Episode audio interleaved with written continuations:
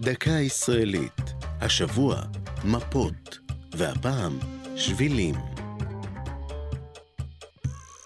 מהחרמון ועד ים סוף, מהירדן אל השפלה, עשרת אלפים קילומטרים של שבילים למטיילים מסומנים ברחבי הארץ. הללו זיכו אותנו בתואר המדינה המסומנת ביותר בעולם ביחס לשטחה. על מלאכת סימון המלבנים בעלי שלושת הפסים שפוגשים הטיילים בשבילים, אמונה הוועדה לשבילי ישראל, האחראית לתכנון תוואי המסלולים ולהפקת מפות השבילים. בוועדה מכוונים למסלול הברור, היפה והבטוח ביותר באזור, על מנת להקל על המטיילים ולמנוע מקרי אובדן בטבע.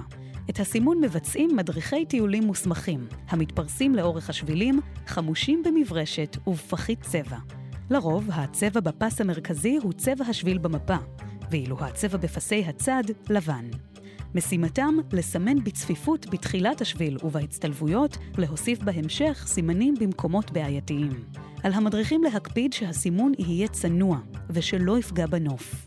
את השביל המסומן הראשון בארץ, מעינות צוקים עין פשחה לראש צוקים בצפון ים המלח, סימן ב-1947 הלל בירגר, מומחה לטופוגרפיה, שנחשב לאוויר רעיון סימון השבילים בארץ. זו הייתה דקה ישראלית על מפות ושבילים.